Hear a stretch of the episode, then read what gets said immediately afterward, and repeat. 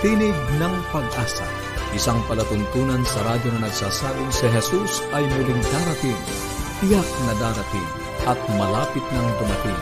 Kaya kaibigan, kumandatan siya sa lubungin.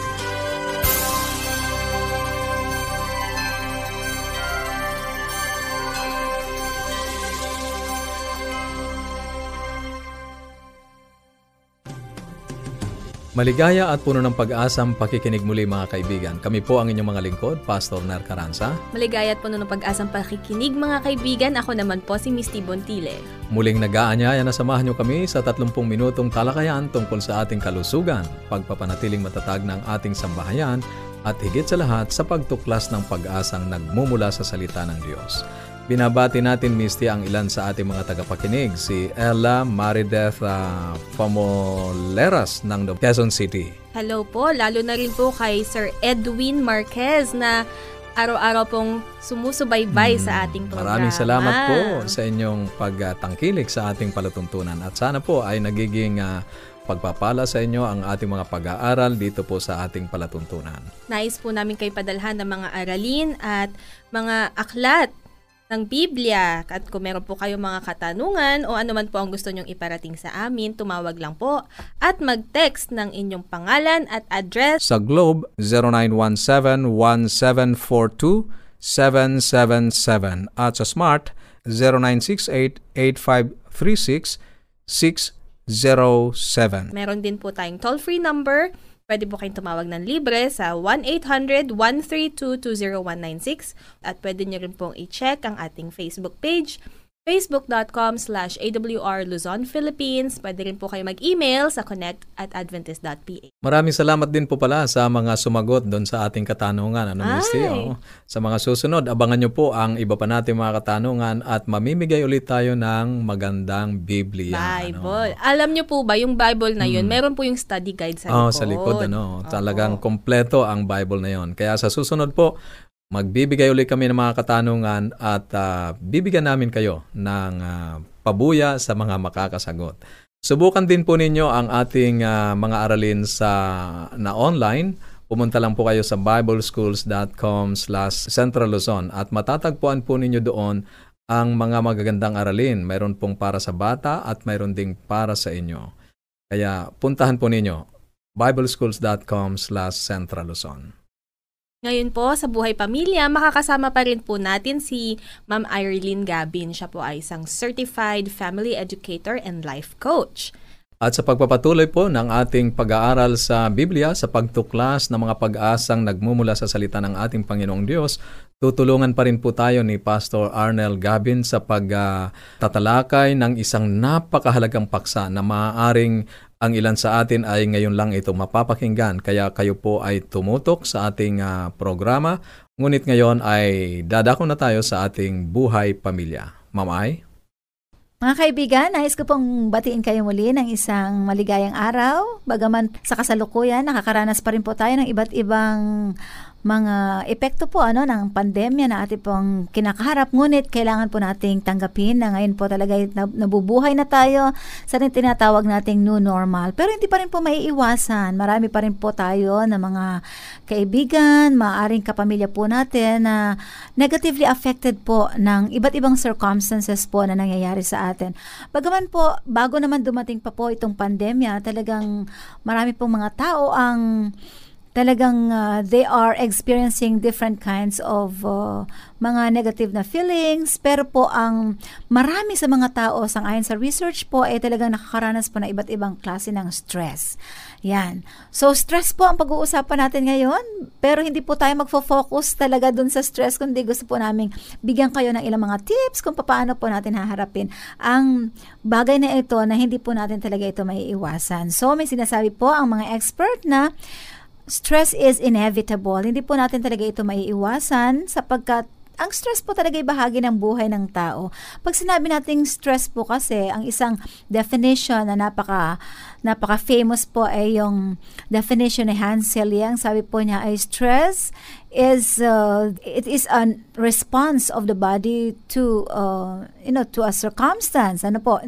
Actually, it's uh, non-specific response. Ano po, hindi hindi tiyak yung response natin kasi pag sinabi nating stress, hindi po ito tumutukoy lamang sa mga negatibo. Kasi meron tayong tinatawag na positive stress, meron tayong tinatawag na negative stress. Ibig sabihin, anumang bagay na talagang kailangan bigyan ng atensyon ng isang tao, yan po ay pwedeng maging stress. Or halimbawa na lamang, kayo po ay nakatanggap ng isang milyong piso yan po ay pwedeng maging stressor kasi ang ating katawan o kailangan bigyan po natin ito ng ng atensyon. Hindi naman basta tayo, wala na lang tayong kibo. Ano po? So, lahat ng pwede pong mga bagay na pwedeng bigyan talaga natin ng, ng pansin. Okay, our body or our yeah, we, we respond to it, yan po ay pwede maging stressor. At hindi po natin kailangang iwasan ang stress. In fact, ang stress po ay pwede maging friend natin. Ah, para yatang uh, paano po nangyari yon? Meron po akong isang presentation, medyo mahaba nga lang po na how to make stress your friend. Yan. Yan po ay kung haharapin po natin ito at magiging ano po tayo, uh, positibo tayo sa pagharap nito. Meaning to say, hindi po tayo tatakas dito o kaya hindi tayo magagalit. Ibig sabihin, yung ating pong response, yung tugon natin sa um, anumang nangyayari po sa atin ay maganda. Ibig sabihin, bukas po ang ating isip para po harapin po natin ang anumang problema. Di po ba? So, unang tip na atin pong um, i-recognize po ay ang stress po ay atin pong haharapin. Na? Yan na po, direkta na po ako doon. Haharapin po natin ano man yung stress na nar- kaya lang, parang doon tayo nagkakaroon ng problema sa papaano ang pagharap sa stress. Again, babalik po ako talaga doon sa foundation po. Ang programa po ito ay hindi para lamang magbigay sa inyo ng simpleng tips, pero gusto po namin dalhin kayo sa the best ano po, the best uh, coping strategy pagdating po sa stress management, which is number one po is you need to really uh, depend on God. Ano po? God palagi. Mag-pray po tayo sa ating Panginoon kasi ang minsan kaya po hindi tayo ay hindi natin po nalalabanan ng stress o na-overcome po ang stress kasi by our own strength lang po sa ating kalakasan, kung ano lang yung ating alam, yun lang po yung ating gagawin, na hindi po natin ito isinangguni sa ating Panginoon, di po ba? Matthew 11.28 is, is an invitation by Jesus. Ang sabi po niya, Come unto me. Yan. Come unto me. Ano man po ang meron tayong dalahin sa buhay, lumapit tayo sa ating Panginoon at tayo po ay kanyang tutulungan. Okay, gusto ko lamang pong uh, sabihin sa inyo ito na sinabi po ni Viktor Frankl at dito ko po gustong tapusin ito. Tatapusin ko pero bibigyan ko po ng DN. Ang sabi po ni Viktor Frankl ay ganito, Between stimulus and response, there is a space. In that space is our power to choose our response. In our response lies our growth and our freedom. Maraming experts ang nagsasabi po, sumasang-ayon sa aking binasa, na 80% ng ano po, ng nagiging buhay natin, it ay depende kung ano yung ating response. 80% po. Yung 20%, yun yung event. Pero yung response natin po is 80%. Malaking kinalaman po kung paano natin po tutugunin ang ang unang-una nga po ay isang gunin natin to sa Panginoon at atin pong pag-aralan na harapin ang stress na hindi po negative. Kasi once na ang tingin kaagad natin ay negative, ay nako, mag-fail ako, ay nako, hindi ito mangyayari, ay gan ganito, negative na tayo, kailanman po ay hindi natin magugustuhan o i-welcome natin anumang stressor or challenge na dumarating po sa ating buhay. Iiwan ko po sa inyo ang sabi po sa, sa Philippians 4.13, pangako yan ng ating Panginoon, I can do all things through Christ. At kasama po dyan ang tamang pangangasiwa ng ating stress. Itutuloy po natin ang bahaging ito bukas sa atin pong pag-aaral.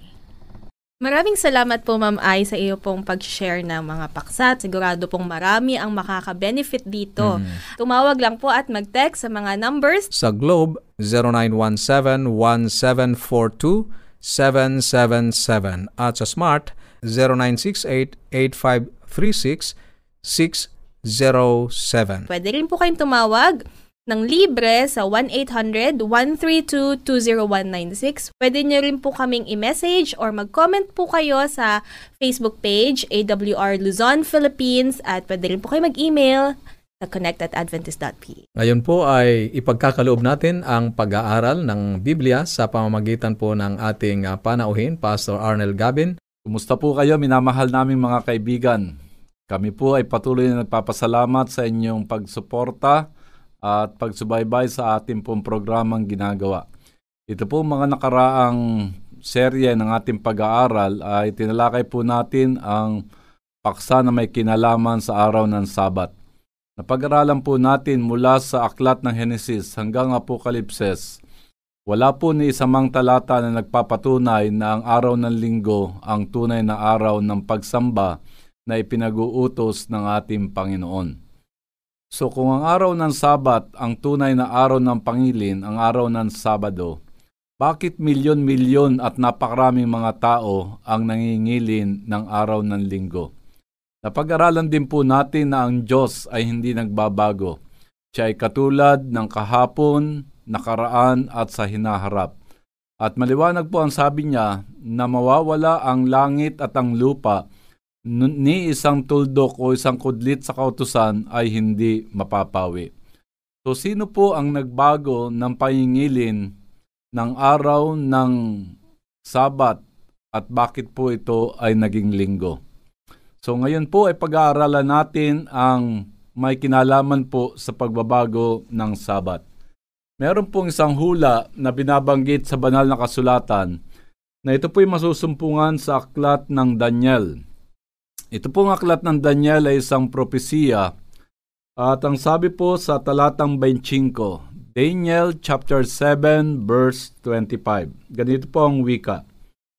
At siya ay magsasalita laban sa kataas-taasan at lilipulin niya ang mga banal ng kataas-taasan at kanyang iisiping baguhin ang mga panahon at ang kautusan.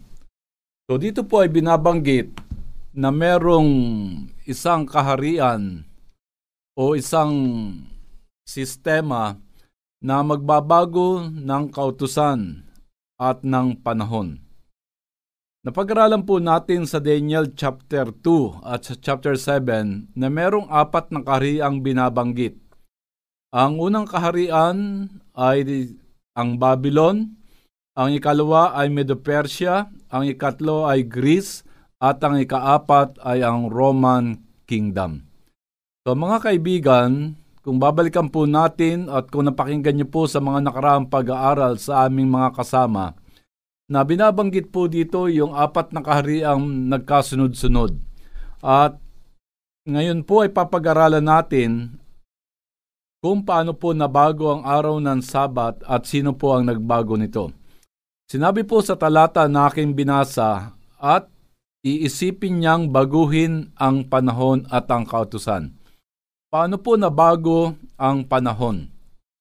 Sa ngayon po sa ating mga nakaraang pag-aaral, ang tamang pagbilang ng araw ay paglubog ng araw at ito po ang unang ang araw na kasunod.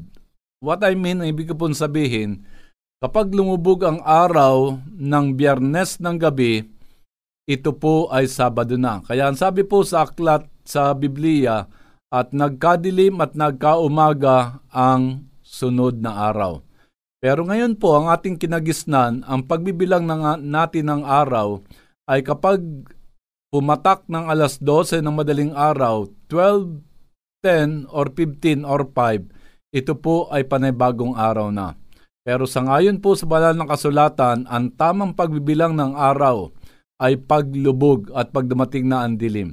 Kaya siguro po, maalala nyo kapag bagong taon, merong countdown sa alas 11 ng gabi hanggang sa dumating ang alas 12 at pag pumatak ang 12.01 ay panay bagong araw na.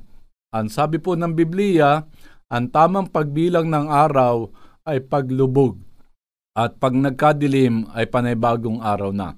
So yan po ang pagbabagong unang ginawa ng kaharian ng Roma. At sinasabi rin po na iisiping baguhin ang kautusan. Paano po nabago ang kautusan? inyo pong buksan ang inyong banal na kasulatan sa aklat ng Exodus Kapitulo 20, 8 hanggang patuloy. Ito po yung may kinalaman sampung utos. Maliwanag pong binabanggit sa kapitulong ito ang sampung utos. At sa ikapat na utos ay maliwanag pong binabanggit na alalahanin mo ang araw ng sabat upang ipangilin. Subalit, kung tayo po pupunta sa mga simbahang katoliko o katedral, makikita po natin na yung ikaapat na utos ay iba na po. Ang nakasulat, alalahanin mo ang araw ng linggo at mga pistang opisyal upang ipangilin. So para maging sampo, inalis nila yung ikaapat na utos. At para maging sampo, yung ikasampung utos ay hinati sa dalawa para maging kompletong sampo.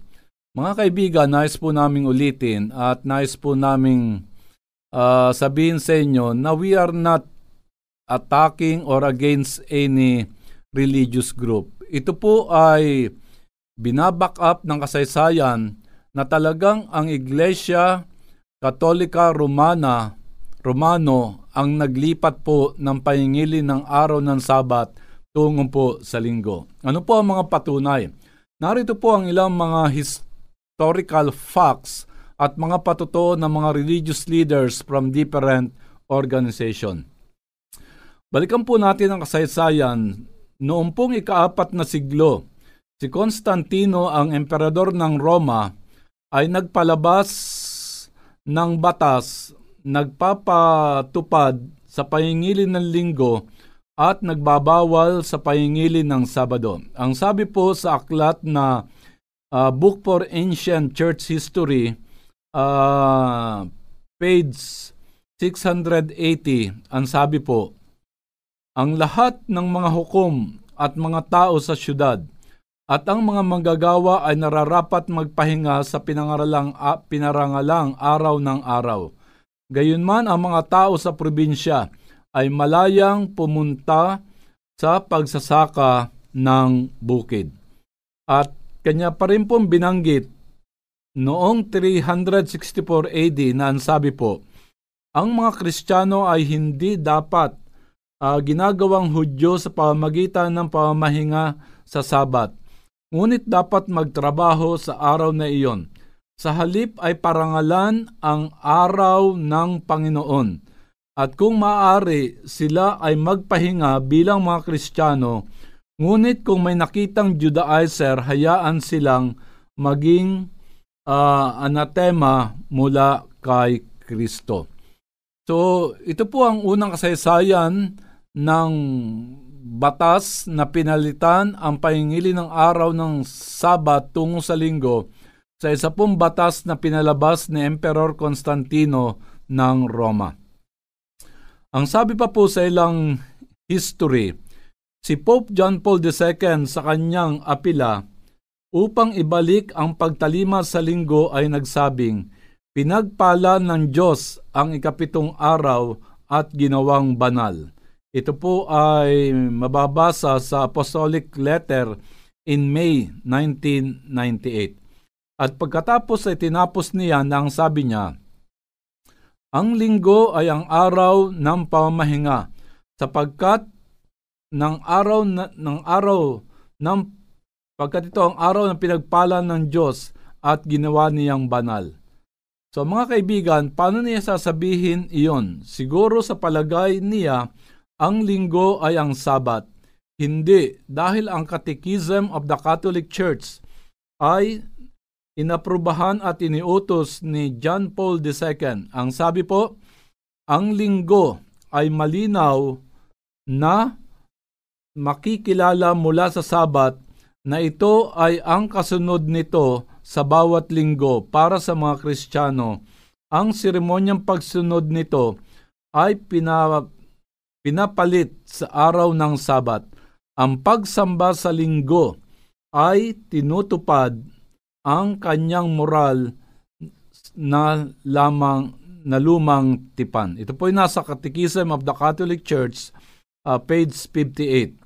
So, maliwanag po sa kasaysayan na marami pong mga sulat na nagpapatunay na pinalitan po ng ah, Iglesia Romano-Katolika ang pahingilin ng araw ng Sabat tungo po sa linggo. Ang sabi po sa Convert Catechism of the Catholic Doctrine, page 50. Alam po natin na ang Catechism ay tanong at sagot. Ganito po ang sabi, tanong, Alin ang araw ng Sabat? Sagot, Sabado ang araw ng Sabat. Tanong, bakit ipinapangilin natin ang linggo sa halip na Sabado? Sagot, Ipinapangili natin ang linggo sa halip na Sabado sapagkat ang simbahang katoliko ay inilipat ang kasolemnihan mula sa Sabado patungo sa linggo. So mga kaibigan, inyo pong tingnan ang Convert Catechism, page 50. At ito po ang binabasa, ito po ang sinasabi at mababasa natin na talagang inaamin po ng simbahang katoliko na inilipat nila ang pahingili ng Sabado patungo po sa linggo. Ngayon po ay pakinggan natin ang ilang protestanteng scholars. Ano po ang kanilang testimonya at patotoo? Sa ngayon po sa Lutheran, ang sabi po, sinabi ng mga katoliko na ang sabat ay nabago sa linggo nasa lungat sa kung paano ito nakikita sa sampung utos wala nang halimbawa na higit pa sa pagmamalaki kaysa pagbabago ng araw ng Sabat. Napakaganda sabi nila ay ang katoliko na simbahan na maaring itapon ang isa sa sampung utos.